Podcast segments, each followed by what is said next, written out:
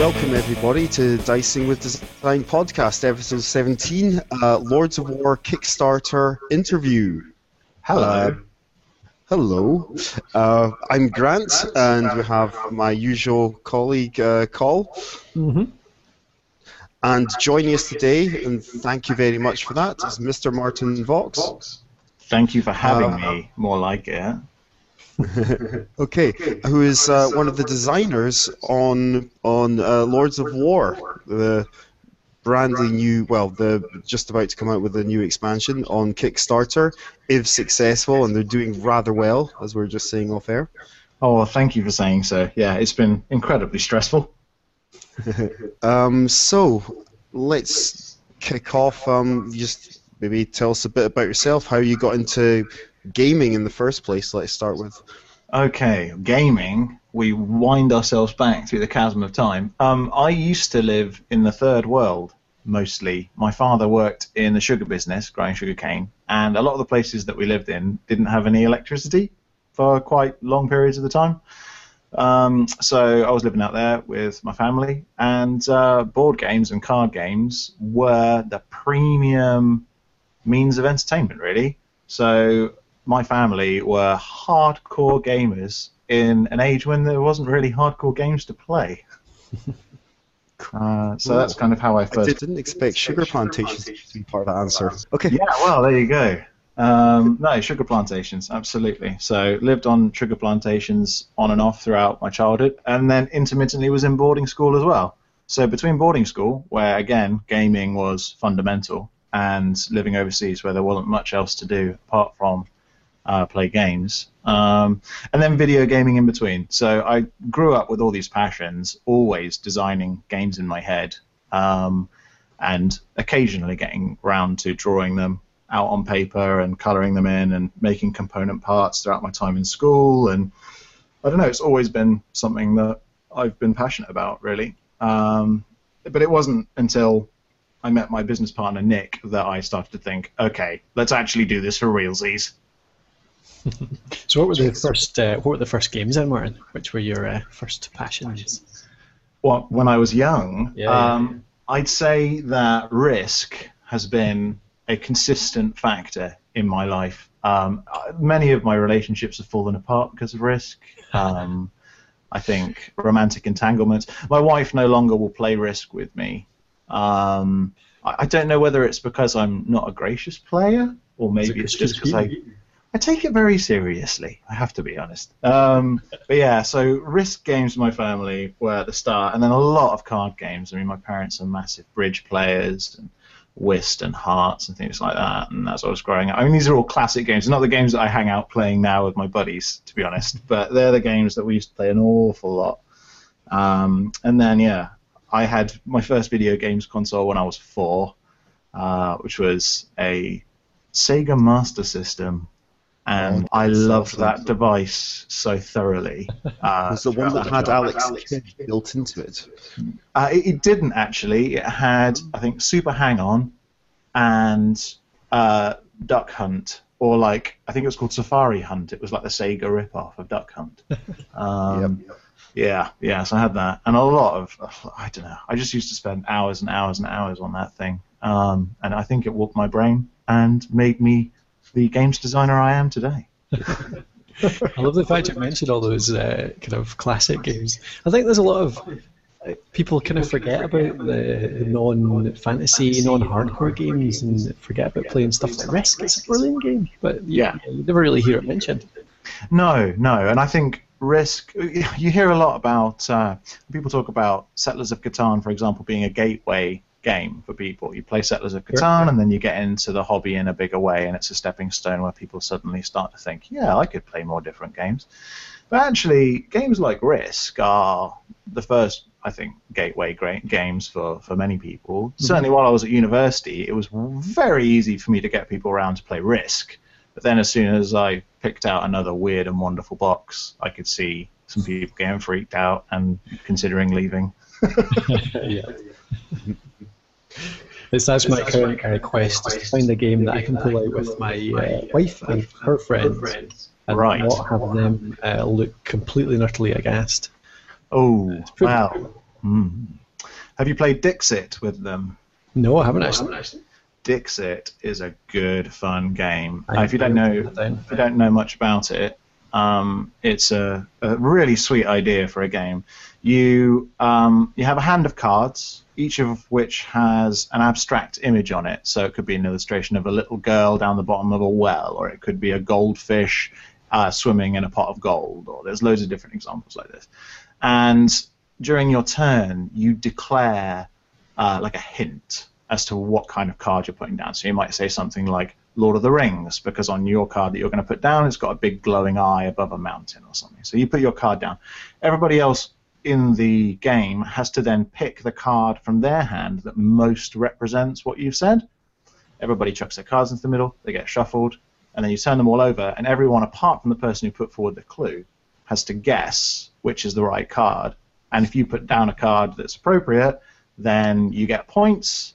Um, if everybody guesses the right answer, then the person who put out the clue loses points. It's a really simple idea, but it's so much fun. Yeah, sounds good. Sounds like something that would uh, start a lot of uh, hilarity anyway, which is pretty much the. Yeah, it does. So I'd say that that's a really good, a really good way to go. Um, often, uh, I mean, my wife is is a very hardcore gamer, so I don't have to think about these things too much when I play games with her. Um, when I first met her, she wasn't. Just by the way, um, Ah, I slowly corrupted her. She's now firmly on the dark side. And if anything, I'm the one getting in trouble because we're not playing enough games, uh, which I like. Uh, but recently, Agricola has been the one that we've been able to get a broader number of people playing that we didn't expect. Hmm. I've yeah, I, I'm tempted by that. I've tried uh, Carcassonne, and I got I was greeted with a comment. Well, it wasn't horrendous, which is Oh. certainly a step up. Yeah, no, I heard you mention that on a previous podcast actually, um, and that's rough. That's a rough deal, Yeah. man. Uh, Carcassonne is a beautiful game. Yeah, it's lovely. Yeah. Yeah, um, and I love that kind of Euro artwork style that you see in a lot of these kind of crossover games that are com- becoming big hits. And I don't know whether she found the artwork uh, dull or whether she found it all right, um, because I find that again that Settlers and Agricola sort of soft look to a game um, it certainly helps when when I'm trying to get new people to play them. Yeah, yeah, definitely more accessible. Yeah. Yeah, for sure, definitely. Which you know, to bring it onto Lords of War, Yeah. yeah, is what we've tried to do with Lords of War is make it so that it appeals to as broad a spectrum of people as possible without losing integrity, which is quite difficult to do. But I think we've got there just about.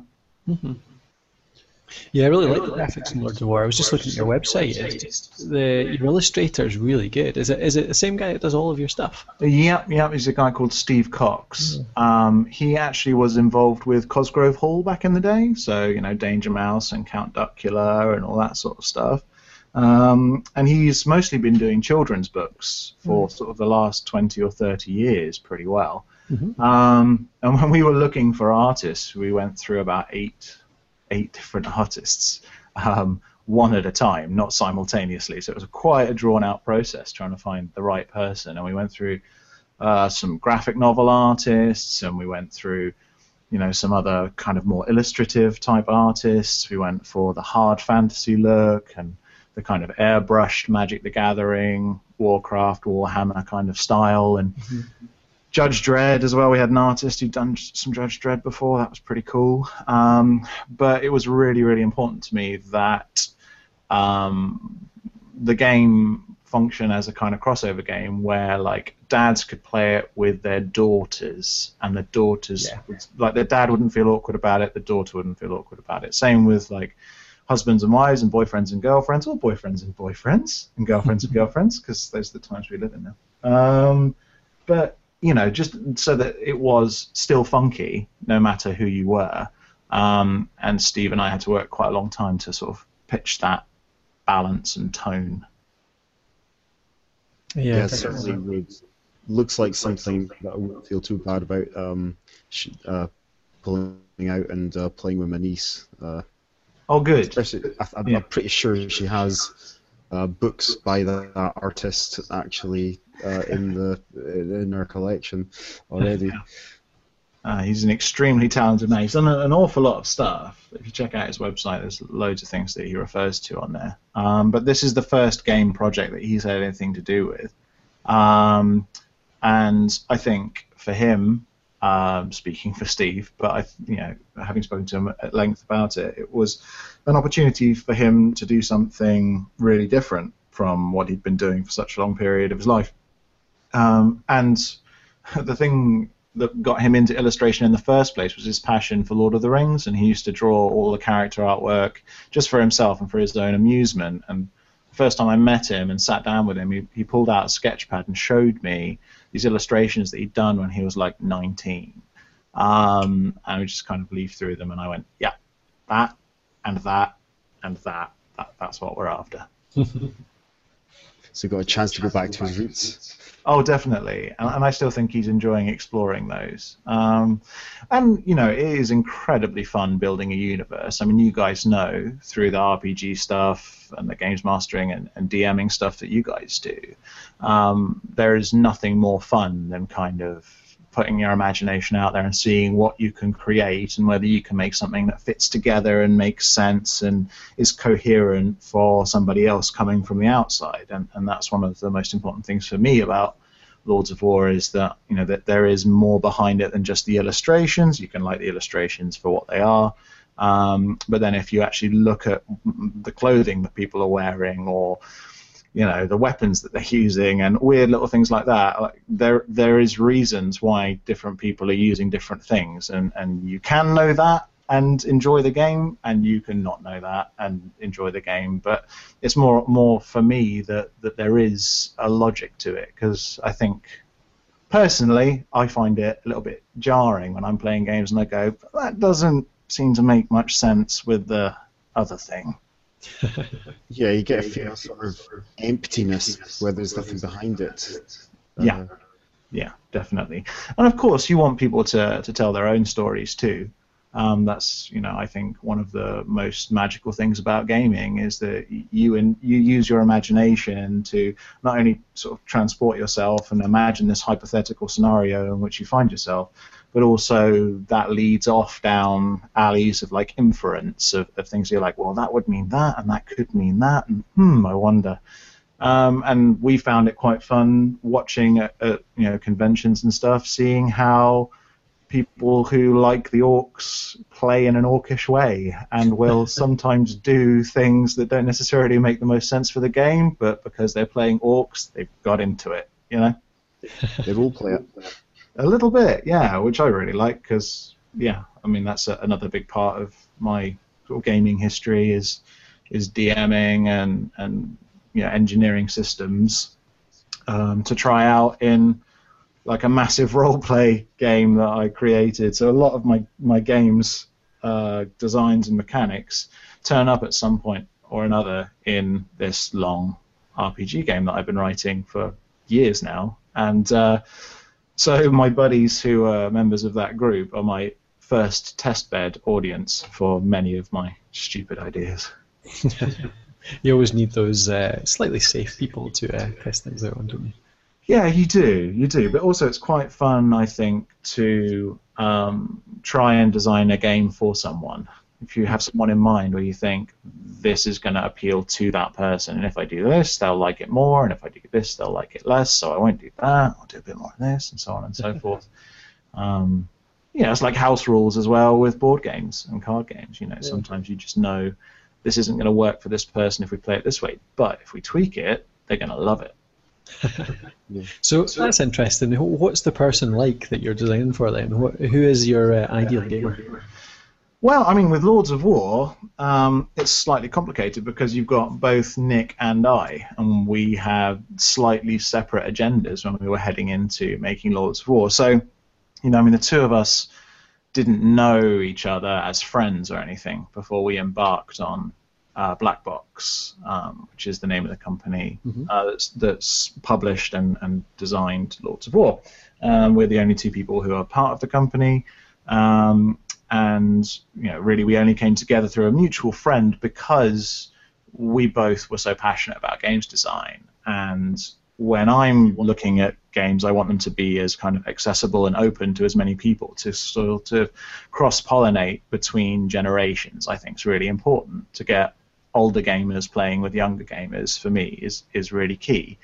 Um, that's not to say that older gamers shouldn't be able to play the game with each other, or younger gamers shouldn't be able to play the game with each other. But you know, bearing in mind my personal history and the way that I grew up playing games, I always have a fondness for those games that drew links between me and my parents, or me and my grandparents, even. So, I came into it with that. Uh, Nick came in with it, a kind of clinical desire to see mechanics function. Um, and he he was the guy who originally came up with the concept for Lords of War. That the most basic mechanic uh, came out of his wargaming because he'd been a massive historical and uh, fantasy role player back in back in the day. Uh, not role player, sorry, uh, wargamer. Um, and he got fed up of carrying around suitcases full of miniatures, basically. Um, so he wanted to try and boil down miniature gaming onto cards, and he came out with Lords of War and that was about 13 years ago or something like that. He sort of designed it for his gaming group. They played it a bunch. They were like, "This is a really good idea. Thanks, Nick. Great, yeah, thanks, guys." and then he slung it into his game design box and didn't take it out again until I came a knock in and went, "So, what have you got?" well, that yeah. sounds like a good segue. Why don't you tell us a bit about the game, actually? Because uh, there's probably plenty of listeners that haven't come across it so far. Okay, so yeah, I'm, I'd be surprised if many of your listeners have. Or sorry, because... if can say uh, you've you've heard you've heard our review, uh, so now correct us on what we got wrong. well, no, you didn't. I was listening to uh, to your review last week and your explanation of the game, and I was thinking, yes, yes, this is this is something I can promote and point people towards. Look, these guys understand. Um, so yeah, Thanks very much for that. Really appreciate it. Well, no, thank you. it's it's really nice when people. Um, when people understand what you've you've done, um, because mm. you, you know, uh, as game designers yourself, you know that whenever you put out something, you feel a sense of risk, don't you? Like, is my idea going to be received as I intended it to be understood? So, the fact that you should, yeah. should say um, is Joe, Joe's the game designer. We are we are enthusiastic amateurs. yeah, but the way you guys talk about games, you're still working on it in your head, aren't you? I mean, it's not like you you just play what's in front of you. You're thinking about it and coming up with inferences and little steers off the side. I'd like to think so. Yeah. Yeah, but you're right. I mean, I suppose we always talk about the fact that games design, even if you're GM and stuff like that, is still designing a game, even if you're borrowing some system, I guess. Yeah, absolutely. But, no, I, I think it's very hard to find an original game concept. Yeah. Look out there, something that's truly, truly original. Yeah. But I think I think Grant's right. We are definitely uh, amateurs compared to people who have actually put out a game like yourself. Oh well, yeah, I guess so. I, I don't feel so I certainly don't feel like a, a, a, like a professional games designer. I think if I could support myself doing it, that would mean a, a huge amount to me. But as it is, it's um, it's a part-time job that I do outside of my main job that seems to mostly take money from me.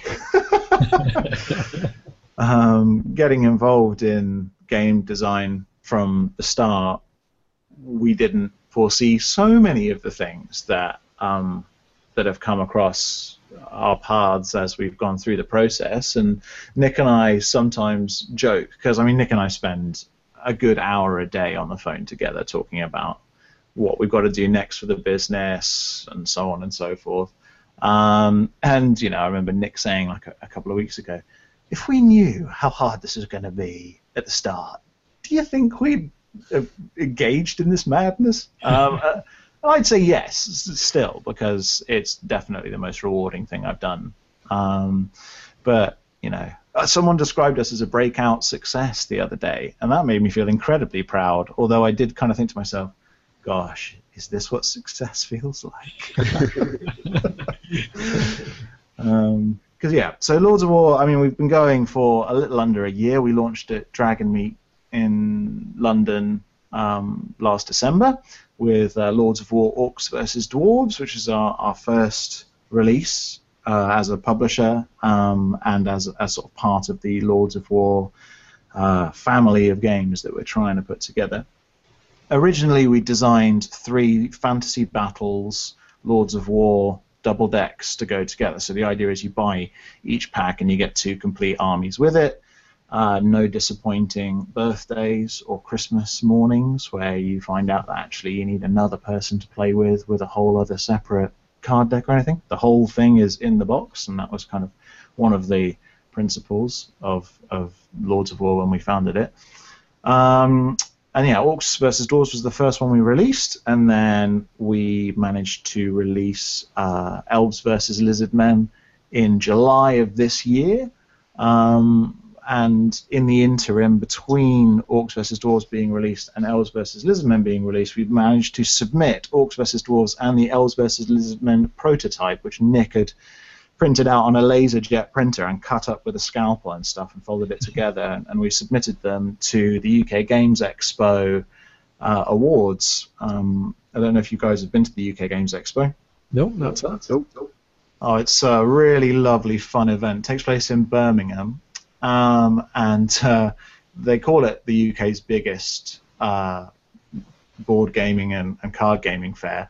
I mean, Salute is by far the biggest convention that I've been to in, in the UK so far. Um, and we were at Salute also. But the UK Games Expo, lovely place. I mean, it's very much focused on board and card above everything else. Um, and we were in the best strategic card game category against some stiff competition um, I mean, Munchkin were in there. Star Wars Ooh. card game was in there. Mm-hmm. You know, major companies, and then there was us, and um, and we won it, which was crazy. Uh, once that happened, then we've been trying for like over over a year, certainly, maybe even longer than that, to try and get meetings with big and significant companies, and then all of a sudden we won that award, and it just made everything possible for us, really. Great stuff. Yeah. So that yeah, and that's. so what kind of came out of that then? You, you, went and had meetings. Was that when you managed to start creating it um, in larger volumes and actually getting out into shops and stuff like that? Well, no. I mean, what, what?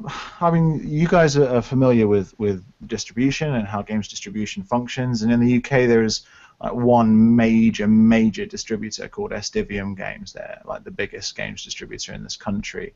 And there are lots of other fantastic smaller companies such as Coiled Spring and Kingsley and a bunch of other distributors. Um, and after Orcs versus Dwarves came out, we met uh, a bunch of these smaller distributors and were saying, "So guys, do you want to distribute Lords of War?" And they were saying, "Oh, you guys would be better off with Esdevium because they're a bigger company and, and your game could be really big." Which is awesome. But nobody at Esdevium wanted to talk to us. so for months and months and months, we were just calling their office, trying to get them to uh, take a phone call with us and look at the game. Um, and after the UK Games Expo award, um, we got meetings with them, and, and that helped a lot. And once we had Esdevium in the UK, it meant that we could get in contact more comfortably with distributors uh, internationally, I suppose. Um, but I mean, even that was a slow grind process. In terms of getting into retailers in this country, the way we did it is, believe it or not, just calling them on the phone. um, we found it so hard to get through to Esdevium that between sort of January of this year and uh, I'd say, you know, May, June of this year, even after we'd won the award, we we just went through the phone book and any online registry we could possibly find, compi- compiled this massive spreadsheet, mm-hmm. and literally called as many games shops in the UK as we could possibly find. Um, that's a time-consuming process, especially when you're when you're working full time. So you get home every day and you just hit the phones and start calling. But that is what we did, and we mm-hmm. put in the hard graft. And and so far in the UK, we're in uh, at least 80 retailers. We're, we're, probably in more now, but the 80 retailer figure came from a little while ago before we went to Essen, which was its own crazy experience. it's funny how people forget that approach. Actually, just phoning some folk. It's so easy to send an email these days. People send out 100 emails and they say, "Oh, nobody got back to me." But you ask them if they actually picked up a phone and talked to somebody, or even went and saw somebody in person, and they haven't done yeah. that. Oh, if you can go in person, it makes the biggest difference, and and that's why the cons are so important for any aspiring games designer or games design company. Mhm. You need prototypes. And you need to be able to send those prototypes to people in a worst case scenario. In a best case scenario, you need to meet with them. Um, and cons are great for that because you don't really know who's going to be attending many of these cons, but if you're running demos and your demos are going well, you will find these people will come and they'll basically secret shopper you. Hmm. They'll sit down, take a demo, play the game with you, and then they'll go, okay, so I work for one of the UK's largest online retailers, um, and I'm happy to tell you that we'd like to take your game. And then it's just like, awesome. that was good. Yeah. Um, unfortunately, cons are pretty, you know, the bigger cons are, are sort of few and far between. You know, in this country, the ones, the main ones that we've attended uh, were Salute, which is more of a wargaming show, the UK Games Expo, which, as I said, is, is more of a, a card and board gaming show, Mm. Colours in Newbury, which is a smaller wargaming show, but it's still really fun, lovely atmosphere there. Um, then uh, there's Dragon Meet at the end of the year. I mean, those are your big ones in this country uh, that Yeah. we're aware of, anyway. Hmm. Um, so yeah. Yeah, I was looking at your website. It's a really good website. There's lots of information there, and everyone should check out uh, lords-of-war.com. Thank you. The guy who owns lordsofwar.com would not part with it. I tried very hard, but he just wants that thing, man. So you had to insert the dashes. Yeah. Small price to pay.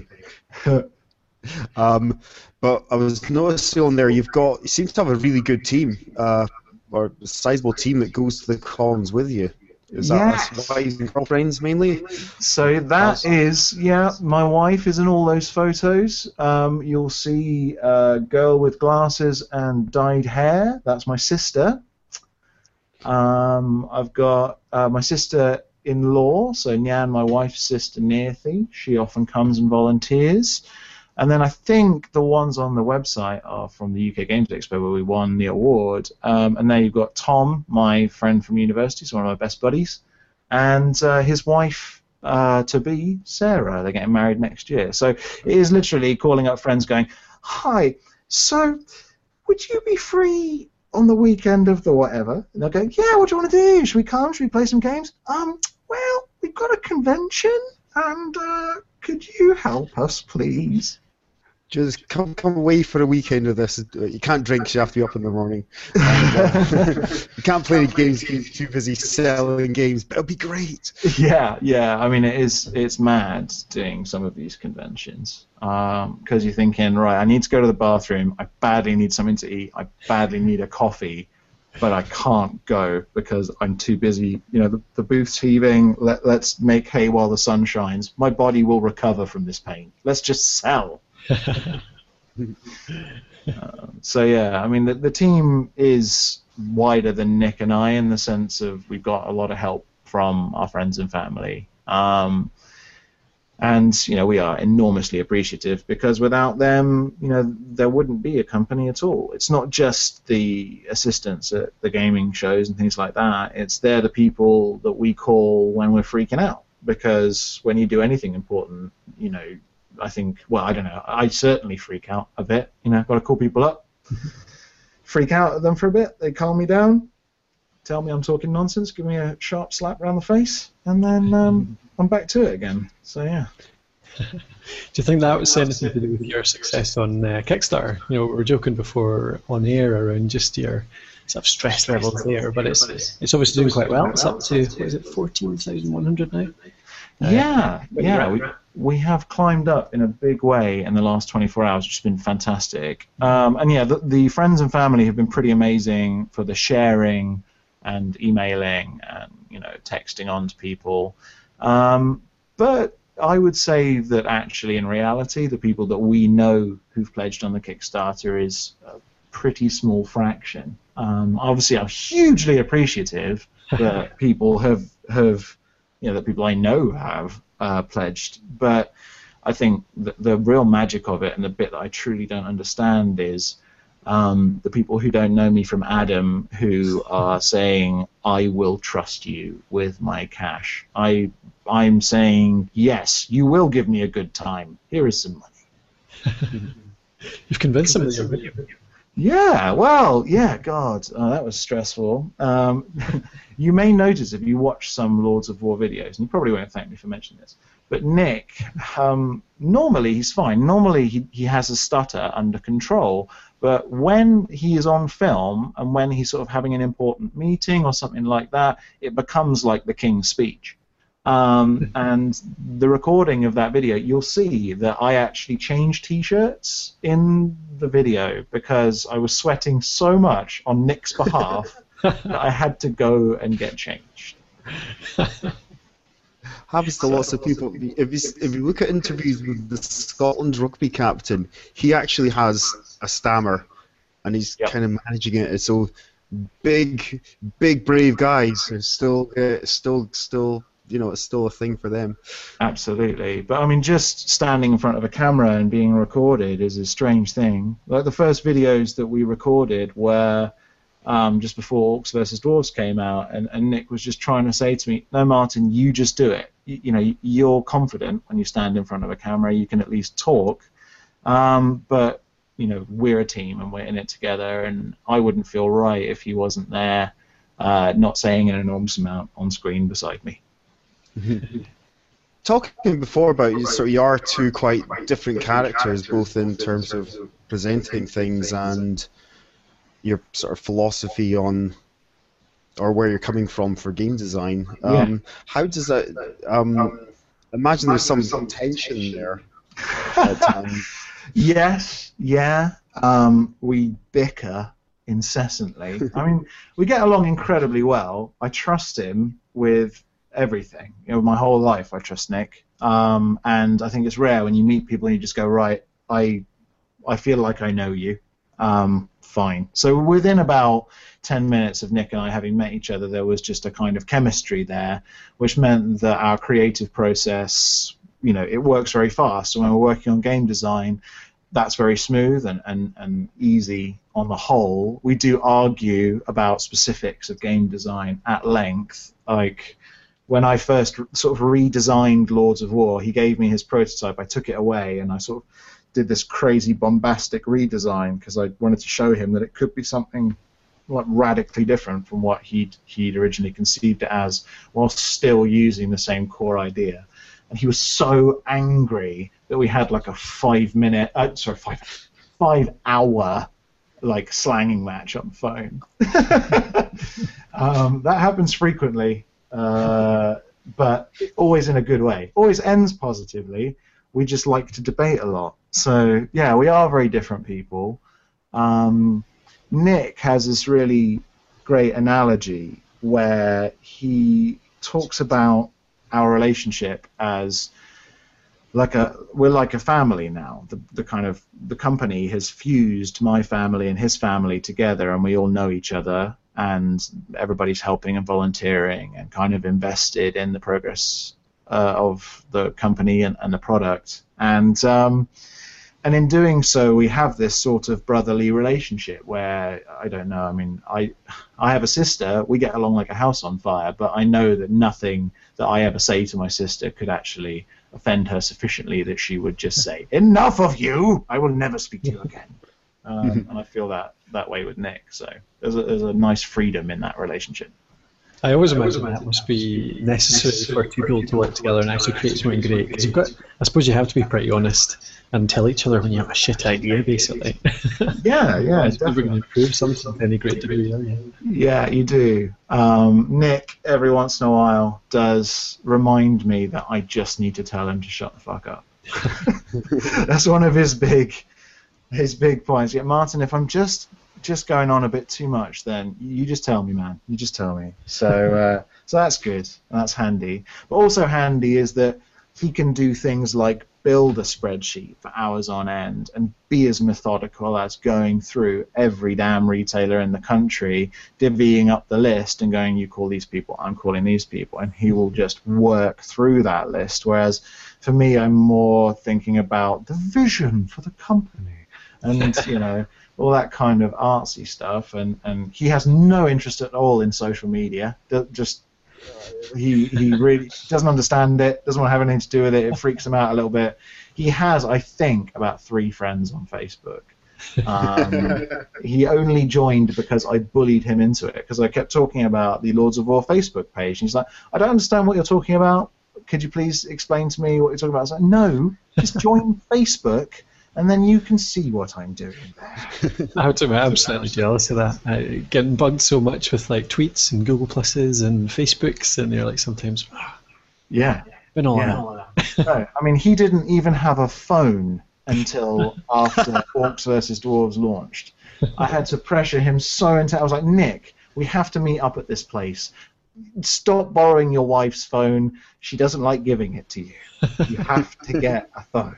So now he has a phone, and funnily enough, now he has it. He loves it, as any sensible human being would. Um, mobile phones now are incredible devices. Wow. So- Um, this is, I mean, this is great stuff as well. But I suppose we should talk about the game a little bit as well. Sure. Yeah. What, my what pleasure. was your, I'm interested. What was your kind of um, like you talk about designing for your ideal gamer? What Hmm. were the kind of the main aims in this game? Like, what, was it accessibility or was it sort of? You talk about being able to get rid of the miniatures and not just carry stuff. out. What were the main? Well, for me, um, I mean, there were several inspirations with the game. Um, one being uh, creating something as simple as possible in terms of the components that you required, but that had this sort of infinite potential for strategy and play. Um, so it was boiling down an awful lot of ideas into as simple format as, as possible, and ensuring that the game never lost that novelty value and that sense of satisfaction when you played it. And you know, we went through such an extensive playtesting process to try and make sure that everything was, you know, balanced but different. So the armies felt fair, but they also felt different from one another and distinct. That they actually played like the people that they were representing on the cards and so on. Um, so that kind of simplicity that's high, well, sort of hidden complexity, I suppose, is one of the fundamental parts.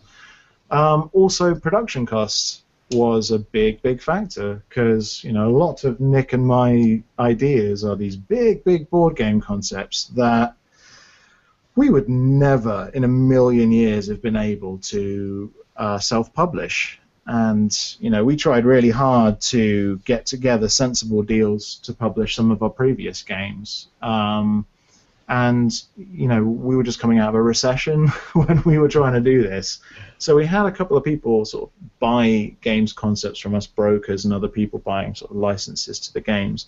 But then they didn't do anything with them. They just kind of sat with them for two or three years. And you know, we felt really depressed and we thought right we're not going to let this happen to another one of our babies let's make one for ourselves let's publish this thing ourselves and in order to do that, we had to think how can we pair this back without ever, ever, ever sort of letting the gamer down. That's the most important part for us is that sense that we hope people will keep coming back to Lords of War, but also our other games, hopefully, that we will hopefully make one day, just thinking, yeah, I never get bored of this thing.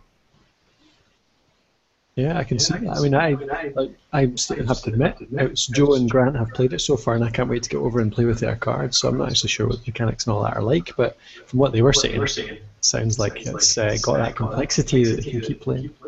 Well, hopefully that, that's that's the objective. If we failed, though, please do let me know. Um, you can either announce it via the Medium of podcast, or just send me a quiet email and go, Martin. No, you failed, buddy. Terrible. Um, but yeah. I don't So- worry, don't worry, We'll just, So, are you are you familiar with the um, with the mechanic? Yes, yeah, we chatted about it last time round Yeah. uh, in the last podcast. So yeah, but actually, it would be good. We might have said earlier on, but do you have like a two or three minute elevator pitch of what uh, the mechanic is, just in case people missed the last podcast? Yeah, sure. That's that's easy to do. Um, so Lords of War is a uh, dueling game, although you can play the game in teams, so it becomes a team battle game. But effectively, uh, it simulates a skirmish between opponents. Um, the way the game's played, is on a sort of grid system. Every card has a shield value, which represents their defense, and then they also have a series of attack arrows on the edges or corners Um, different cards will have a different numbers of arrows, or they'll have different points values in those arrows. So you might have a card which has, say, a shield value of, of one, um, and an attack arrow just pointing forward that does five damage. If you place that card down onto a board, anything that's got a shield value of five, uh, four or below will die, but you've got to exceed an opponent's shield value in order to defeat them. So if they've got a shield value of five and you're attacking them with five, they will live, and that person you just played down with one defense is going to be quite easily dispatched. So as you play the game, laying one card per turn, uh, each player lays a card. So you know, player one will play, and then player two will play, and then I'll respond to what you've done, and you'll respond to what I've done, and so on and so forth. The game quite quickly escalates, and you end up having quite a lot of options as to how you can play the varied cards in your hand to either shore up your own cards and build defensive structures and maybe hide some archers behind them that you know are pinging over attacks, um, or you can just bring the fight to your opponent and hopefully disable some of his cards that he might be moving in and out of a battle, doing repeated damage and killing your cards. And that's the basics of, of how Lords of War functions takes about 30 to 45 minutes to play. Great. Great.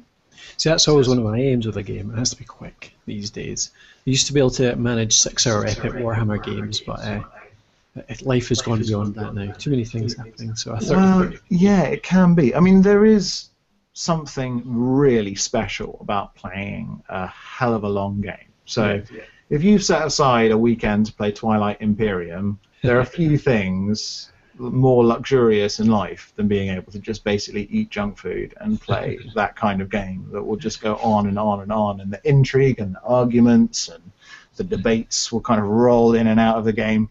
Um, but yeah, I mean, I can completely sympathize. I get home after work and I want to play games, but you know, even most of my video games, I look at them and I think, oh, I want to play four hours or five hours playing this game and get really into it. I can't just plug in for an hour what's the point of that? Absolutely. yeah. So, uh, so yeah, that, that was one of the things for, for Lords of War that it could be a warm-up game for war gamers who are waiting for their other uh, like serious buddies to uh, arrive and set up or anything like that. Um, and also, it can just be the sort of game that you can play in pretty much any circumstance. I mean, mm-hmm it's got a playmat in the in the box, which originally wasn't actually part of the product. Yeah, we didn't design Lords of War to have a playmat. It was designed to just be played on any flat surface of whatever size you wanted it to be, with the same setup formation that you have on the battle map. But basically, when we were demoing the game and doing playtesting, um, every single demo started with, "Okay, imagine a big grid." And we just thought, oh, sod it. Let's just put a big grid there so people don't have to imagine it. Then when they figured out how the mechanics of the game work, they will clock pretty quickly that they can just get rid of that playmat and just let it play across the table. Yeah. Great. Um, Sorry, I've been hogging questions a bit. I'll pass over to uh, Grant and had his tick list. I think Joe's just joined us as well. Hello, Joe. Hello, hello. Sorry, I'm uh, late in the day. Hi, Joe. Hi. uh, so yeah, what were your tasks, Grant? What's on your list? Um, oh, I've almost I've almost spent the list now. I was gonna just ask because we've uh, reviewed and, and, and played uh, elves and lizardmen. Um, yeah. If you could maybe take us through how the the first set, uh, the dwarves and the orcs differ from, from those forces and how and how they play. Sure. Okay. Well, I would say that generally speaking, in orcs and dwarves, you have a bunch more high shield value cards than you have in Elves vs Lizardmen. So generally, the Elves and Lizardmen are a bit more vulnerable, um, but they've also got a bit a lot more flexibility. So mm-hmm. the Orcs, I'd say, are the uh, kind of compulsive attack deck. If you stop attacking your opponent with the orcs, then you're probably going to get into trouble. You're not. You can't really afford to play defensively. Um, although you do have a bunch of goblin units in there who are pretty rubbish, to be fair, but they're in there to be bait. So you're trying to line up your opponent to lay down a ton of cards, and then you are saving in your hand these massive orc monstrous cards that you're then laying down and killing multiples. And uh, yeah, the, the Orc General is a good representation of that. He's only got a shield value of five. Um, oh no, he's got a shield value of six, sorry. But he's got three fives at the top of his card. So you know, two fives in the diagonal directions and a five straight ahead, and that's pretty brutal. Getting triple kills with that guy is pretty satisfying. Um, and then the dwarves, I'd say, are probably mean, Nick's favorite army is the dwarves, um, and I think he likes them because he's he's a bit of a chicken. um, yeah, they're, they're a more defensive army with some really good ranged units. I mean, they have some like solid berserker troops, but they're a lot about protecting one another. So high shield values, not necessarily the best attacks. They have some strong attacks, but they're very limited in. Well, they're an inflexible army, I suppose, is the way that I'd I'd phrase it, which I think kind of matches with what you expect dwarves to do. They they can kind of Dwarf. do the one thing at a time, be methodical. Um, and yeah, I love killing dwarves in, in Lords of War. Just so Um, you know, my uh, my first ever Warhammer army was dwarves, and they're still one of my favourites. Yeah, he loves them. Same. No right. He's got all of his suitcases full of his dwarven miniatures. He will never give them up. He loves them so so much. Now, the, Uh, prob- which- the problem is that I love them, but I uh, hate them at the same time. I love them, but I never play with them. You were frustrated with them, weren't you? You liked the dwarves, but they didn't quite work in your. Exactly. I like the Play idea. The, the, yeah, so I'll be buying you your pack, but I'll probably never actually use it. I, I do rec- I recommend for new, like brand spanking new players, I'd say uh, give the dwarves uh, a spin because they're pretty straightforward in how you play them. I mean, you do have some really fun cards in there, like uh, the dwarf sharpshooter, which has no attack arrows on it, a bit like the skink dart spitter in the lizardmen deck. Um, but he just shoots in a straight line in front of him for three squares for five. So Ooh. deadly sniper card, but incredibly vulnerable. So if you find good opportunities to play and retreat your snipers, you're having yeah a lot of fun with the dwarves. um, do you guys have preferences in terms of the elves and lizard men? By the way, um, I'm always curious. Well, it, it's interesting. We only played the, the three games, and we, we decided to stick with the same decks. Well, Grant, in fact, decided to stick with the same deck, which was the elf deck. Sure. Um, which is unusual because I normally like the elves. I've got a wood elf army and stuff, and of my good guys, I always like Yeah. the, the wood elves. Um, but I went with the lizards, Ooh, and and uh, the lizards pretty much stomped the wood elves. I would say three times. Hey, fantastic! It's really fun finding out who wins with what. Because like our local game shop, um, there's a guy in Shoreham, which is not far from where Nick's live. Nick lives, and we run quite a lot of gaming nights out of there, and and he is always a real supporter of ours. And uh, he was absolutely convinced for his first like three games that the elves were just so much better than all of the other armies, and we'd broken the game and then it all turned. And yeah, lizard men became his favorite, and then dwarves again. Um, so yeah, it, it, it's interesting finding out who who rolls the battle. We had these guys at Essen who came up to us and went, "Your orcs are overpowered. They keep beating all the other ones." I was like, "Was was it was the same person playing as them?" Yeah. Do you think it hmm. might be that they're just a bit better at the game? Are you sarky, sarky about all criticism that comes your way? no, I no, I am I, I'm an incredibly defensive person like, no, no, everything is perfect. Everything is fine. I don't make mistakes. That's like my characters as well. Mine are all perfect. Yeah. But I Yeah, think that, one of the things with Joe's games, he always gives us his games to play test, and we always say, you can change this, change that, but he never changes anything. He never listens to Oh, yeah. try. Well, sometimes you have to dig your heels in there, man. It's a matter of principle. Um, Yeah, but um, that's balance is, is uh, important issue, or how? Because it seems pretty well balanced so far. How did you go about trying to achieve that, and for the different decks? Do you have like a formula? I mean, don't give it to us if you do, but do you have a formula for calculating how many attack arrows there should be in a deck and what Um, there should be? Or... Yes, yes. It isn't isn't quite like that, but yeah, generally speaking, well, no, there is a formula, absolutely. Um, and we came to that formula after so much work. Originally, we had a points value system that was quite similar to wargaming. So we figured out this points value system, which uh, Nick originally wanted a points value system, and, and over time I just had to simplify it and chunk it down because the sort of pre-building your deck options for Lords of War I think are quite important to me. I want that kind of level of experimentation. So I've learned the basic rules of the game. I've learned the intermediate rules of the game. What is there for me now? Oh yes, I can experiment with trying to tweak my army this way or that way or the other way. Um, and so yeah, we started out with this this points value system, which then became the rank system, which is currently in the game. So there's a formula that applies to the different ranks of cards in your army.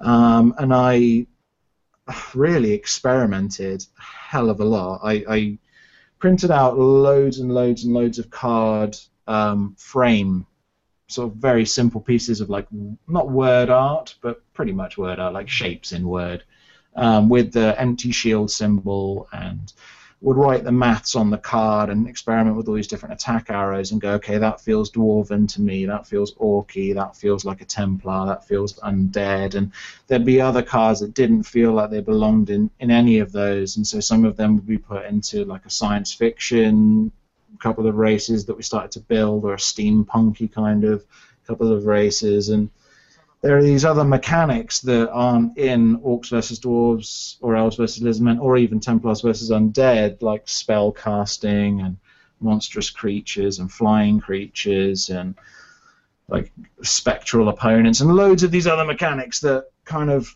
you know they're really fun and we really love them but we decided to sort of keep as many of them back as we possibly could. And really the things that are in the existing packs that kind of mix them up a little bit, mix up gameplay and kind of change the things are the ranged cards, the cavalry rules, which I don't know if you've played with yet, um, and sort of the general skipping a turn. Those are the real kind of novelty elements of, of what exists currently with Lords of War, but hopefully we'll get opportunities in the future to start introducing more of these little fun ideas. Um, but you know, for us, it's really important that the cards and the decks remain balanced. So you've got Elves versus Lizardmen. I would hope if we manage to get other decks released in the future, or, or you know, if Templars and Undead is successful on Kickstarter, which you know everything is crossed that it will be, your elves and your lizardmen will still be able to trounce the Templars or the Undead, provided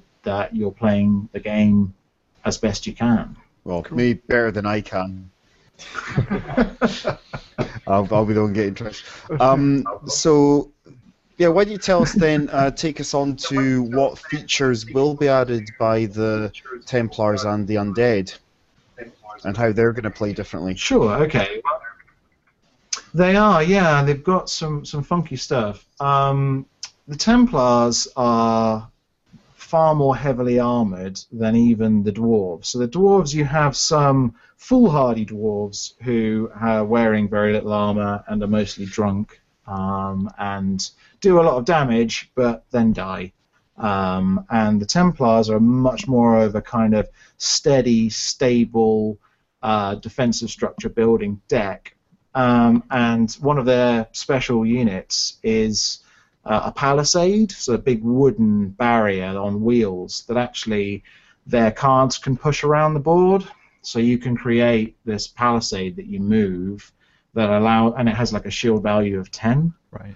So it's this really solid, steady kind of center to your strategy that you can build around and, and exploit. It doesn't do any damage really. I think it's got maybe a one on it or something. But yeah, that's all it does. It's uh, it's just this big solid mass that it moves around, and and that's kind of how the Templars play. They are about this steady, whittling attack with the odd, very precise and deadly unit that will come in and hopefully clear a few cards in, in one go.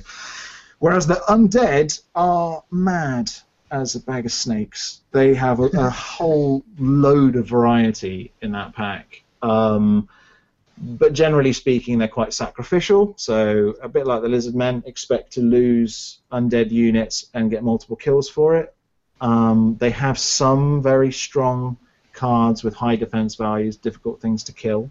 Um, but then they've also got zombies, which, despite being incredibly frail, um, have reasonably high attack values. They're not sort of the highest ranked troops by any stretch of the imagination, but they can move around the board and engage uh, you know, multiple units, or sort of you know people forget that they're there, and then out stumbles a zombie and engages or destroys one or two cards. It's, they're quite a tricky deck based on distraction. They're my favourite of the armies that we've made so far. I tend to play lizard men because I like some of the weird things that you can do with lizard men, particularly the skink dart spitters. I love those cards so much. Um, and with the undead, there are similar troops that I just find so so so much fun. Um, so yeah, those are those are kind of the distinctions really that the new things that they add in. So they're, they're, they've got the first moving troops in Lords of War, which uh, may seem like anathema to people who've played a bit of the game because cards otherwise don't really move. Bit of a departure, or at least a, a big development.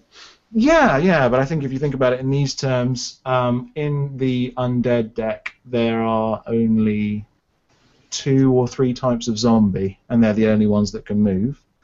Um, and in the Templar deck, there is just the two ballistas, and they are the only ones that can move. So it's not like they're having a whole ton of new cards that's going to completely change the game, um, but it will certainly shake up the game and prevent people who are used to playing with, say, a bunch of elven bow people, bow maidens and bowmen, just kind of hiding at the back, firing loads of arrows, which is how a lot of elf players try and play Lords of War. Um, they're not going to be safe anymore. You can't get away with that. um, yeah, and likewise, you know, when you've got a dwarven opponent who likes to build his sort of semi-strong, shambolic defensive structure, um, you can't rely upon that keeping you safe anymore because people, well, zombies are probably going to shamble towards you and mess your plans up. So yeah, it's just uh, more ways to play the game, really. That's the fundamental um, of it. Plus, you know, new beautiful artwork and storyline and all that other stuff that I really like. But Yeah, uh, the more- I understand it's not everybody's bag. The more you're talking about it, the more I can't wait to play this. I need to get over and uh, see Grant and Joe and have a go. Oh, good. I'm, I'm glad that you're enthusiastic about it. I mean, to be honest, you know, when when I hear from people who are really passionate about the game, and you know, we've been really blown away by the response that we've had from people, and, we are constantly so appreciative of people who've who've got in touch. Um, but there was this sort of spell that happened around July, August, where we were shipping our first copies of Lords of War out sort of internationally, so people in Germany or Australia or whichever else country were buying individual packs through our website. And they were taking photos of themselves playing the game and emailing it to us or putting it up on Facebook. And just that somebody would take the time to think that would be nice for these guys and nice for other fans of the game to see. That was really heartening, and, and then that developed into like parents playing with their kids and uncles playing with their nephews or their nieces or like one couple posted up a picture of their iguana who'd come in and trashed their game, which is actually in the Kickstarter pledge video. Um, I sort of whacked that in there for a reference to the people who've been part of the Facebook group for a while. Uh, just to say, hey guys, remember when that happened? When Jub Jub the iguana waddled into their Elves versus Lizardmen game and ruined it? Was it actually called Jub Jub? Yeah, Jub Jub the iguana. That's the same as the one up for The Simpsons. Anyway, But you're right, that must be such a, a watershed in sort of creating something like that. As soon as you start getting that kind of, I mean, that's fans, isn't it? As soon as you actually get real live fans. it, it's absolutely amazing. Um, and you know, to have like I, I got a message from the, the first guy who'd who'd bought a game in Germany the other day, um, and I'd featured him in, in the pledge video, um, and he'd not actually watched the pledge video; he just pledged, which I thought was firstly quite interesting, and then sort of you know he was one of the first people on there, first people to pledge. And then only now has he got around to watching the pledge video, and he sent me this video, uh, sent me this message saying, "I can't believe you put me in the video. It means a huge amount to me that you would do that. Thank you." And I'm, you know, I could email the guy back and say, "Come on, you took a chance on a game nobody had ever heard of, and you bought it through our website. Thank you, man. You know, you took a photo of yourself and sent it to us. Like that is incredible. Like I'm, I, you know, I'm a passionate person and I love games. Uh, yeah, there's lots of individual games I like, but I'd never think to write to the person who's designed the game that I like to say thank you to him. But people have done that for me, and I don't know. I find that absolutely mind blowing, and, and I can't it's nice, say man. thank you enough. You know. It's like the random side question to ask my uh, co-hosts. How did you hear about Lords of War? Oh, me, I heard about it on a mailing list um, that Angus Abranson sends out every week of all new releases, and just it was on there under card games, I think, or war games. Could probably fall under both. Yeah, it sounded really interesting, and it's something that um, I've been kind of thinking about for a while as well. Like I've got a lot of card games in the back burner, card games that I'm working on, and I've always liked the idea of uh, a card game that is the war game. Yeah. And that's what Lords of War is. And I thought, so I thought, oh, I wonder how they've tackled it. And it's really good. Oh, thanks, man. I really appreciate that. I, it's it's lovely to hear from people who who've designed their own games as well. You know, and, and when we were doing our market research before we launched Lords of War, we went to loads of conventions and just sat down and talked to loads of people that we'd obviously never met before. Just said, so this is the idea for the game, and so on and so on. And before long, they'd be like, yeah, yeah, I've come up with a system that, that does this and that and the other. I remember one of the longest conversations I ever had with it was with a guy who designed a system for underwater harpoon combat that involved tidal currents pulling harpoons off target. And I was just like, what? That's a level of creativity that I do not have, my friend.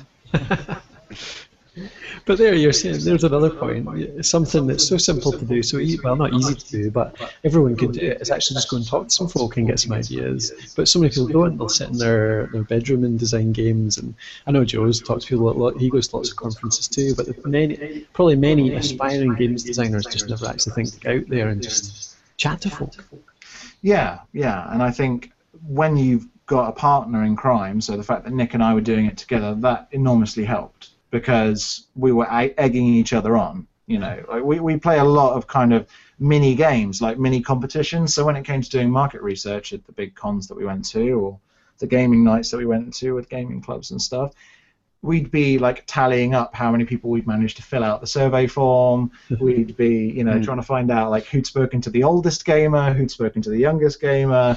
Like everything boils down to some kind of stupid mechanic with the two of us. But we, it was really incredibly valuable to speak to loads of people we didn't know and to play the game with them because those are the people who are going to be the most brutal with you. Um, also, there's a kind of healthy competition often with games designers where you kind of almost it's almost like you, you don't want someone's design to be any better than something you've designed.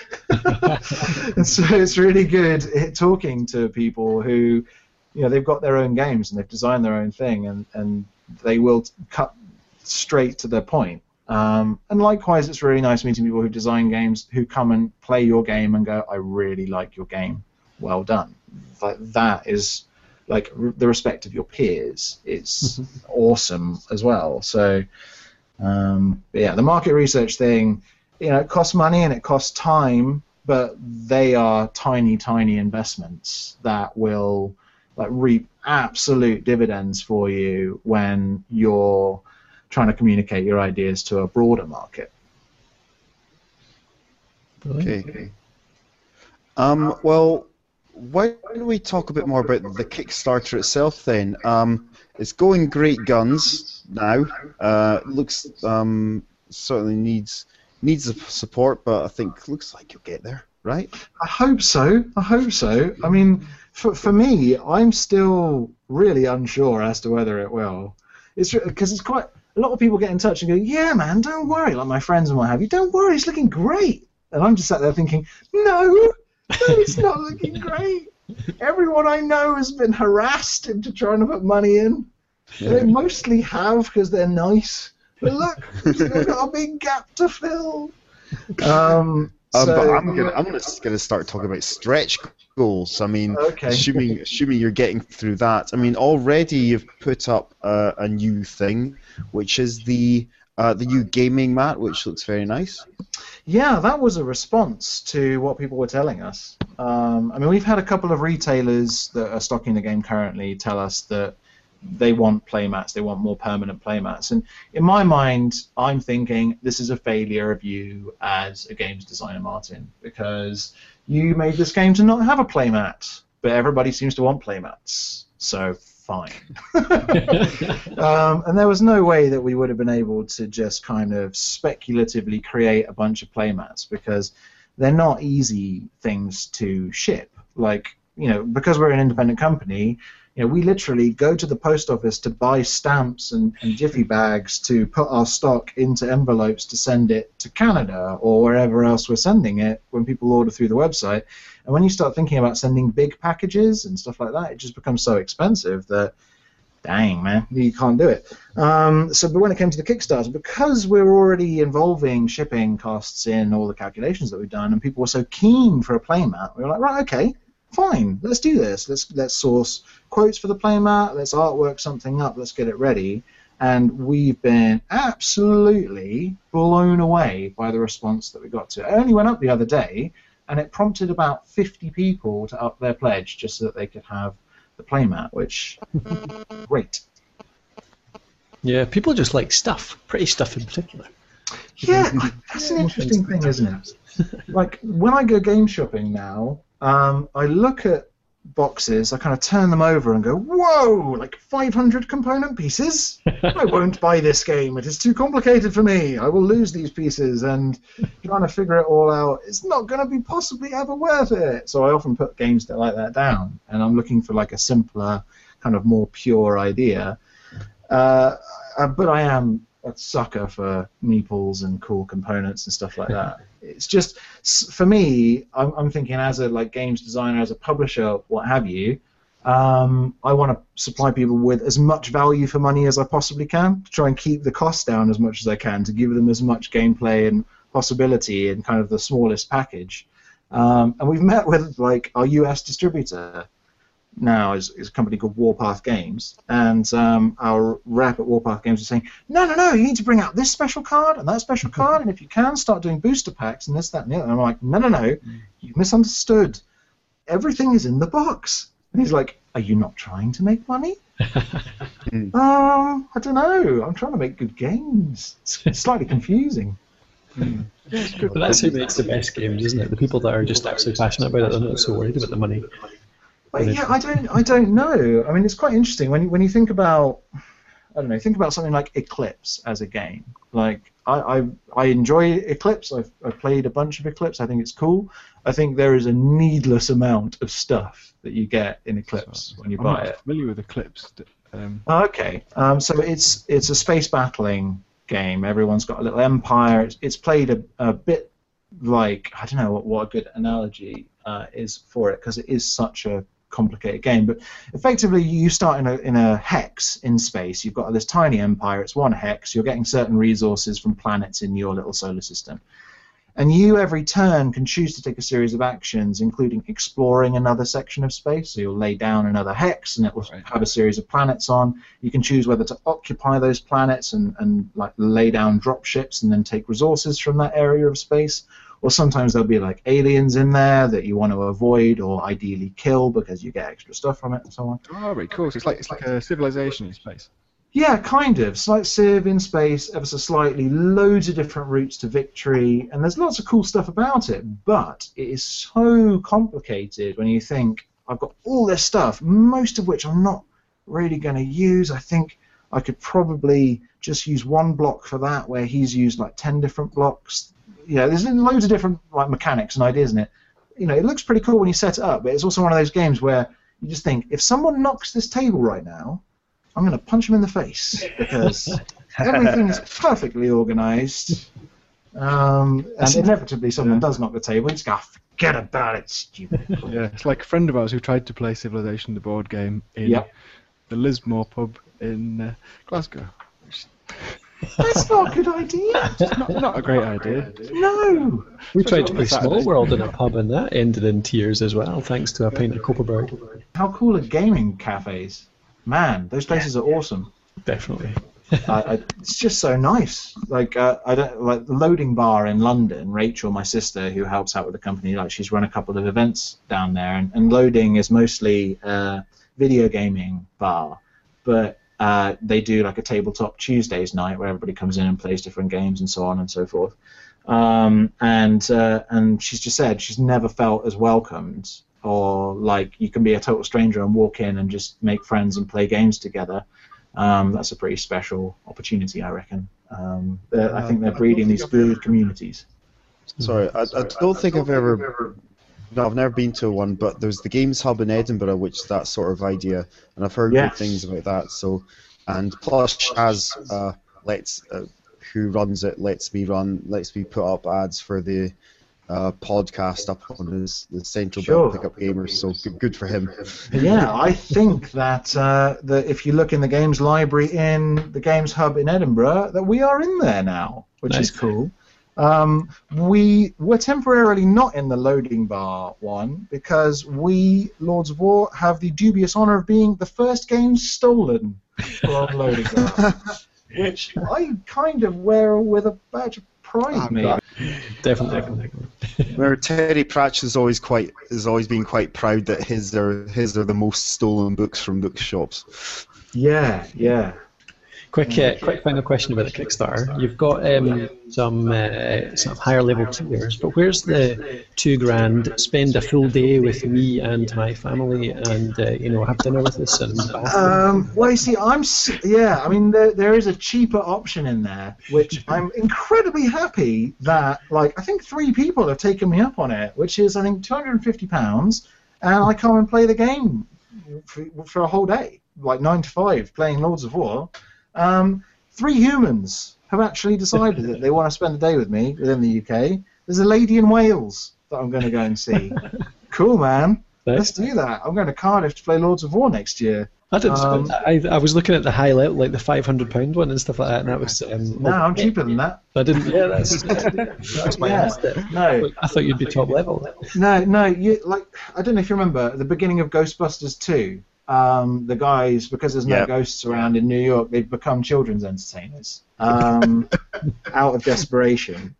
And they're I singing would- the song. Yeah, exactly. Like that's that's pretty much where I'm at right now. I will do most things to try and get Lords of War Templars versus Undead off the ground. I'm so so so keen to see this game come out um, because I don't know, man.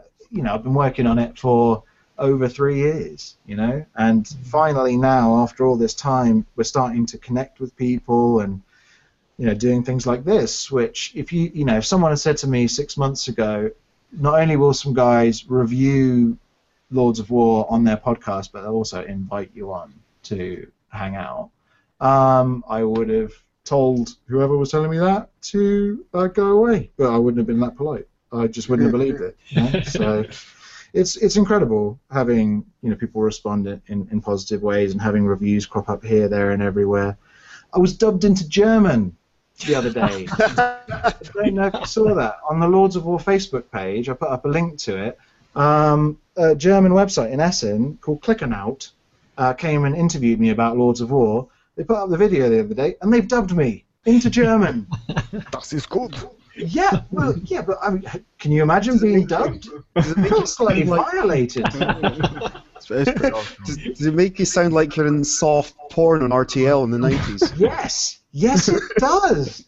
I played it to a colleague of mine in the office today, and she was wetting herself, and she was just saying, "It sounds like you're in porn." oh, cheers! Thank you.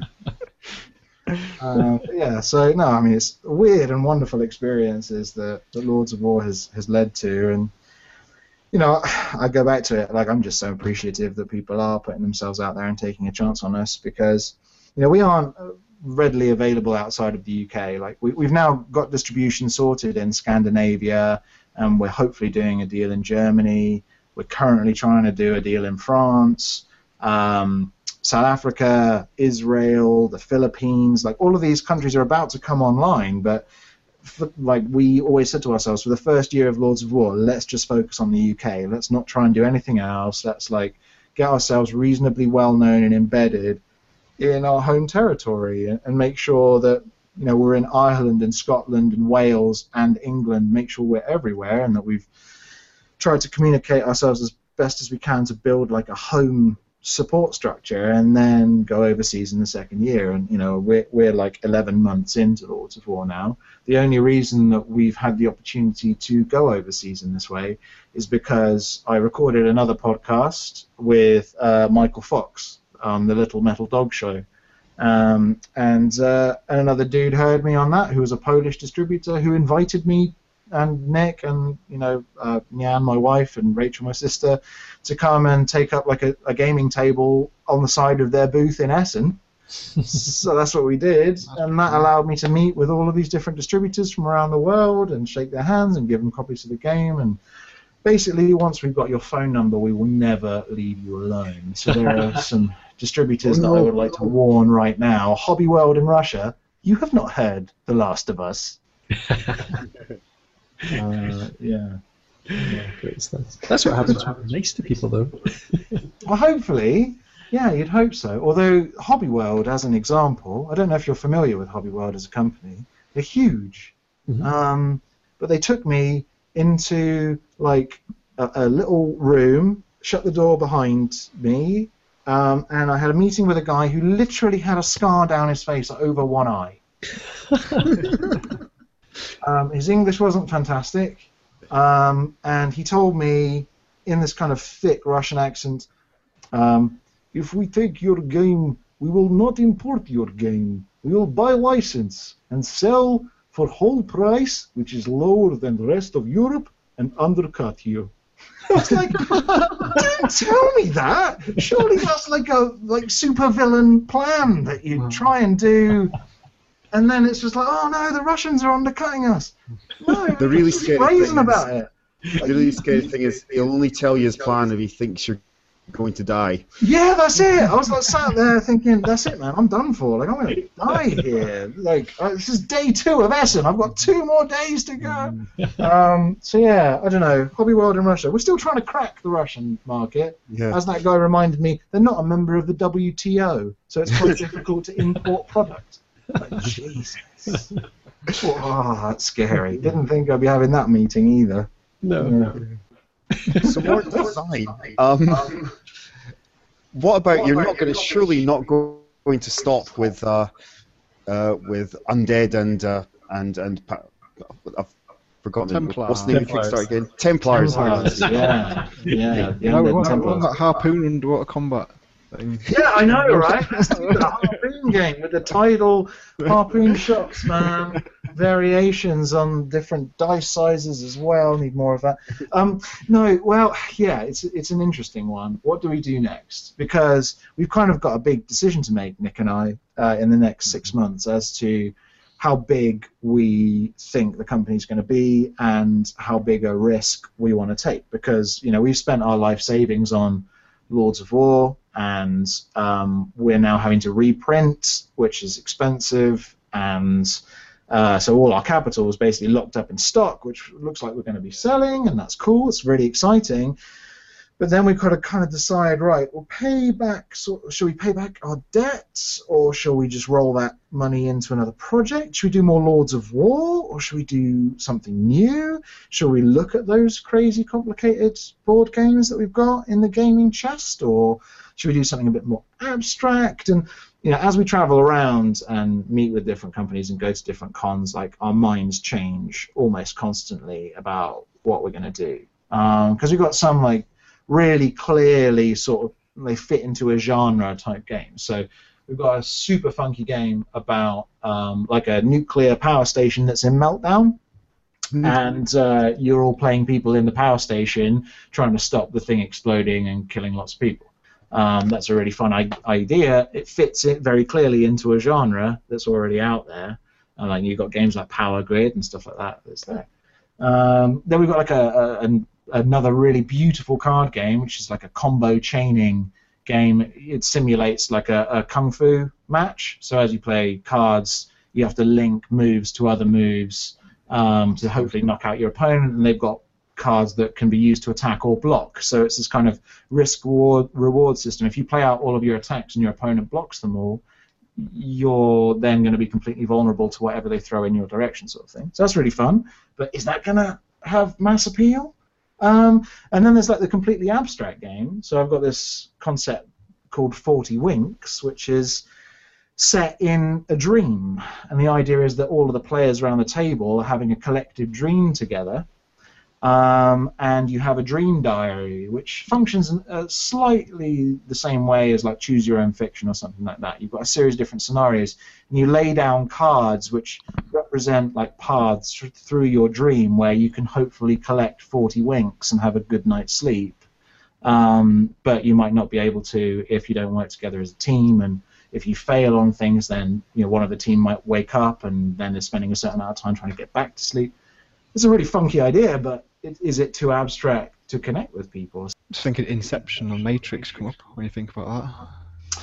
You know, they have Yeah, well, God, like- I mean, I could debate the Matrix with you for an extremely long period of time. Um, I There's I only one a- Matrix movie, by the way. That's- Yes, exactly. Thank you. I have a writing partner that unfortunately I don't really write with anymore. Um, he's he got a bit sidelined when the games company uh, took off, but um, we used to write scripts together, and we actually plotted out our two Matrix sequels. So they they, they started where the Matrix finished, and it's just so much better. Just so much better I than what the. Wachowskis did, um, or didn't do if you have the benefit of selective memory. Um, yeah. And then with Lords of War, you know, we've got so much stuff to, that we'd like to do with Lords of War. Um, you know, lots of expansions and variations, and we'd really like to do a license. You know, I think it would be really fun if we could get, um, you know, Doctor Who or Transformers or something like that on the cards. But you know, certain big companies own those licenses, and they don't like to share them with small upstart companies like us who do annoying things like call up all of the retailers in the country and sell their game that way rather than working through the big distributor that they consider to be like their primary partner. So, so we'll see how that goes over the next few months. I just it's funny. It must be a bit of pressure around like if you if this Kickstarter um, goes really well, you get tons of fans out of it. You get like, it sells really well. Yeah. Then they obviously want more Lords of War because that's the game they like, the game they Yeah. go into. Whereas you want to obviously experiment with other ideas, like try some new creative stuff.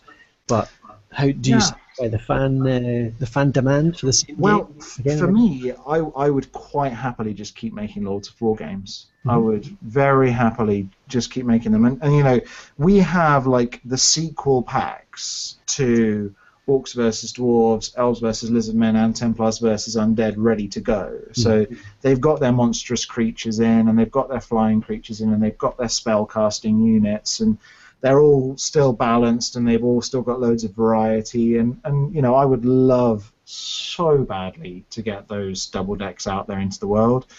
but at the same time, you know, I, like we have two two kind of schools of thought. One is don't flood the market to such a degree that the novelty of your game disappears. You don't want people to feel like they have to spend lots of money on your game. You know, I, I know a lot of people who have been badly burned by like CCGs and LCGs where they're spending hundreds, if not thousands, of pounds on a yearly basis investing in Magic and Yu-Gi-Oh and Pokemon and all these other games, and you know that's putting aside like the uh, Fantasy Flight franchise games as well that are constantly on this like release loop. Um, so yeah, I don't I don't ever want to be associated with that crowd of people who's trying to exploit you for your cash. But at the same time, if somebody does want more Lords of War, if people do want more and they and they there is demand for the sequel packs or something new. I mean, I'm really keen to do a historical battles Napoleon versus Wellington is something that I'd really really like to see, particularly because the idea of Lords of War you know one of the other like founding principles was we wanted you to be able to play Napoleon versus the orcs. I know I want to play that game. right? Not only that but how about if you could like take Napoleon make him your general but then like maybe have Hot Rod in there from Transformers and Amy Pond just because you want to see her die. And then you know a series of other different Dora the Explorer could be in there You know, you've got like a massive variety of different decks to choose from. Um, you know, if you have a few Daleks and then some dwarves and what have you, and you can smash these armies against each other. You can mix them up, or you can play them like pure and uncut, um, and just play Napoleon and, and you know how would he do with his style of fighting and his type of of uh, strategy against something like the Lizard Men. That would be fun to see. So yeah, I'm quite tempted by that. but you know, with historical battles, is there enough of a kind of family demand for that sort of thing? You know, likewise, I'd love to do like a Nazis versus Allies deck because Nazi uniforms are really really cool, and I would like to see you know some uh, some orcs and, and Nazis team up together and go to war. So I'd also really like to do that. Um, you know, but for the moment, you know, what Nick and I are saying is we think as far as December the 14th, when we wake up in the morning and we find out if the Kickstarter has been successful. Because if the Kickstarter has been successful, that makes a huge number of things potentially possible. It Mhm. means that we could theoretically go and try and find ourselves an investor, for example, who might be able to activate the new Lords of War packs and, and, and allow us to do those. Um, but if we don't get a sense that there's the demand out there for the game, then we have to think another way and, and kind of think how are we going to diversify, do something different. So I mean, it is uh, like it's fundamentally important to Nick and I that this Kickstarter is successful, and we've kind of left no possibility in our own minds for it, it to not be. Like we've thrown everything we possibly can at it, and if it's not successful, well, I just can't think about it not being successful. it has to be successful because otherwise, oh God, no, I don't want to let that thought into my brain. No, it won't. It shouldn't. in terms of stretch goals, though, you asked earlier. Um, we have a few fun things planned for the stretch goals. One of which is a terrain and weather pack that we've had built for ages, which adds like a whole bunch of gameplay modifiers to the game. Um, so you can lay mountains down or rivers down before you start playing the game, and that changes the scenario and where your cards function and, what they can do. It also introduces like a capture the flag mod and a king of the hill mod to the game, and then weather cards that also alter how cards behave. So perhaps they'll have minus modifiers on their attacks or on their shield values or additional shield defense. Maybe their arrows or ranged weapons will fire further. We've got that ready to go, and, and if we manage to get into stretch goal territory, then that's kind of the big one that we would really, really like to get out there. Because if you're playing Wellington versus Napoleon, the terrain and weather deck will still work for you. If you own just the fantasy battles, it will still work for you. Even if you just own one of them, it will still work for you. So it's just more options as to how the game can become this kind of richer experience. Kind of introduces a pre-game to it, where it's not just a deck building pre-game, but also the you know battle laying where you guys can kind of make a decision about where are you fighting, how's it going to look, is one of you in a castle or on a hill or what have you, and that kind of stuff. So that's a big one that I'm super super keen to uh, to get out there. Um, But there's other smaller stuff.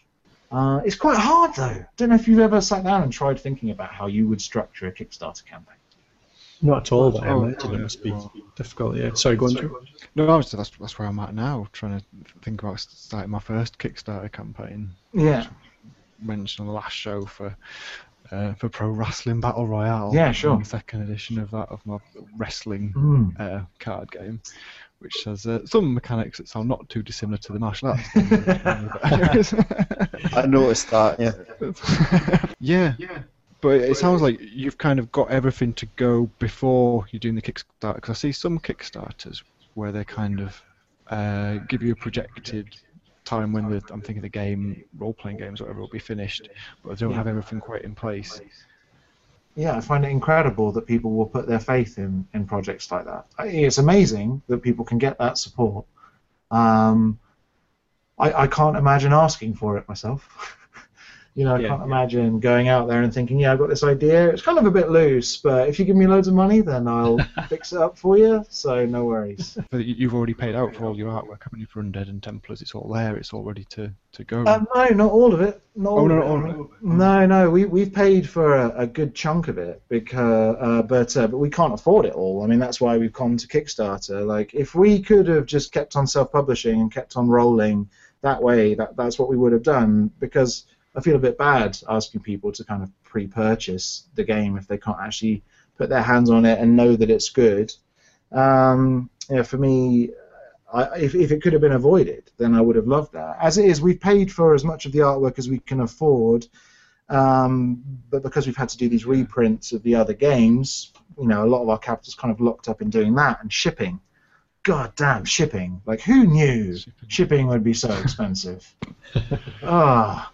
And what happens if, like, uh, a distributor in, say, this is a good example, like in um, South Africa, South African distributor says to us, we want 40 copies of each.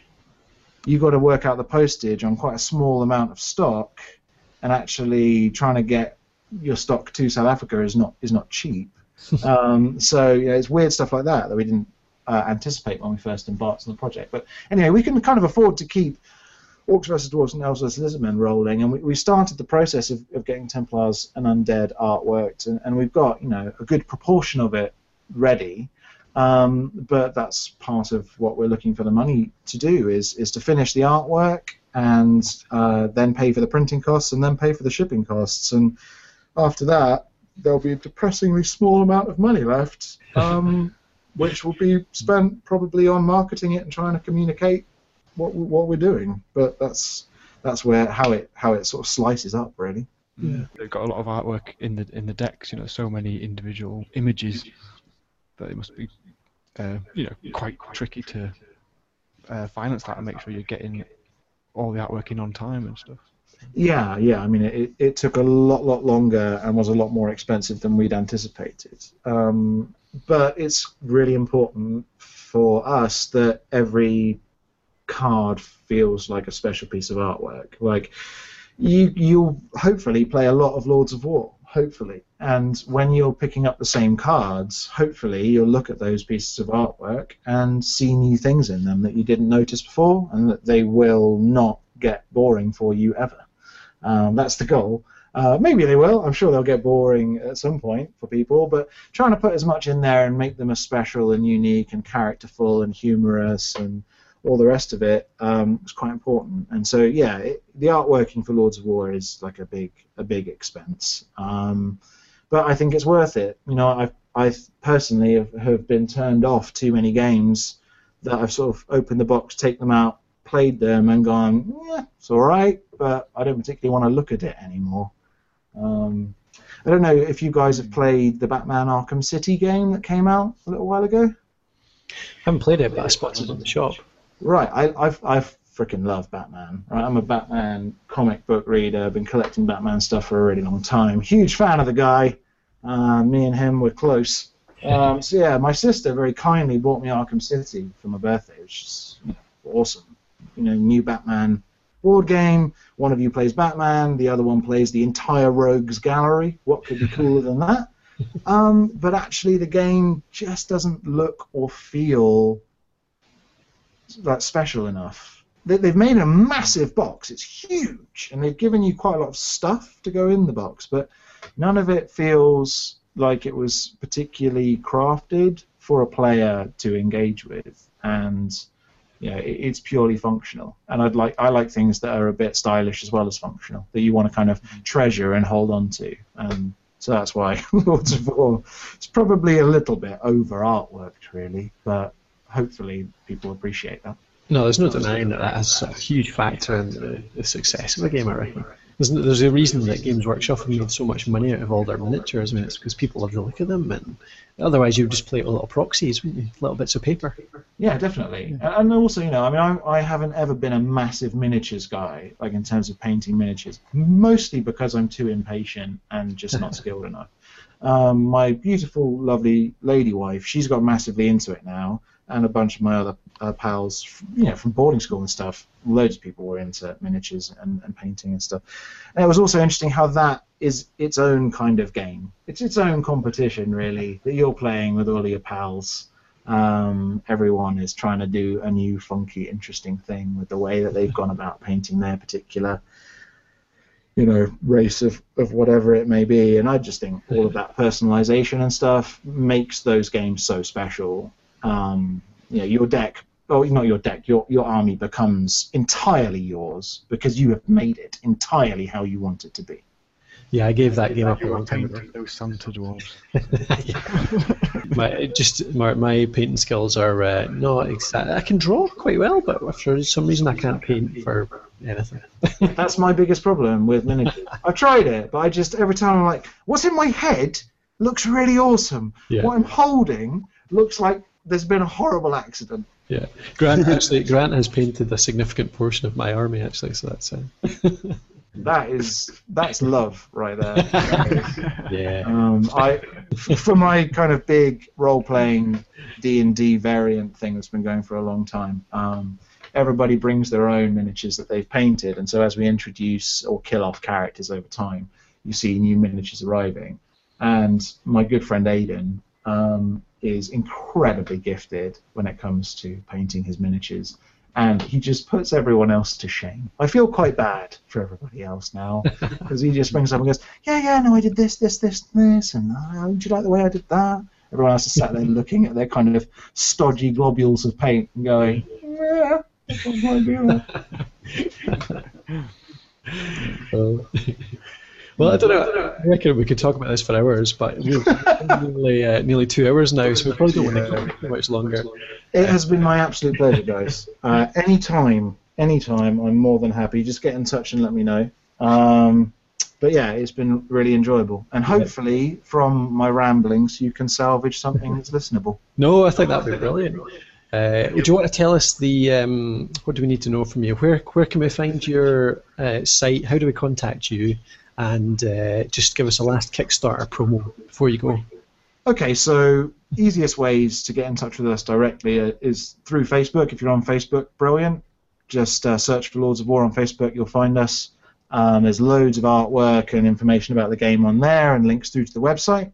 Again, it's probably easier if you Google us, Lords of War. Probably you you mentioned this in your last podcast, but Lords hyphen of hyphen war.com is our website, and there's loads of stuff on there, and that will link you through to the Kickstarter, um, which is running for, I believe, at this moment, another 16 or 15 days. Finishes it on the morning of the 14th of December. So there's a good couple of weeks left. Uh, so any support that you, we can get, we'd hugely, hugely appreciate. Um, and hopefully you'll like the sort of fun tidbits that are there in terms of sto- storyline and character artwork and everything else. And if you've got questions and, and thoughts, then uh, don't hesitate to get in touch because I always want to hear what people have to say. So yeah, that's that. I think I, um, I'll add to that. I can also highly recommend your um, articles on Beasts of War uh, Oh, that you've been thanks. doing. Uh, I found those hugely informative, Oh, cheers. uh, covering a lot of, of, of the, like I said last last um, episode, the trials and tribulations of get, getting your game started and getting published. Anything more to add, guys? No, I'd just say thanks again, Martin. It's been great fun. We're really interested in hearing about your uh, project. Tim. Oh, it's been such a pleasure. Yeah, and uh, keep an eye on the Beasts of War articles. Soon you'll have the odyssey of what happened to the Lords of War app Yes. because we spent just over a year developing an app, and then a quite large Nottingham-based uh, gaming company um, started sending us letters. So yeah, fun stuff. Oh, and there'll be a Grant's rant about that in the next in the next episodes. the semi-regular feature on our on our podcast where Grant goes off at Games Workshop, yeah. or or, uh, or another Nottingham-based game. It could be. It could be. But Mantic Games are based in Nottingham. Plugging Mantic there. Um, friends of ours. It, it's not Mantic. Just Right. Okay, I think we can read between the lines there. Um, guys, uh, it's been great. Martin, thanks so much for joining us. It's been a blast.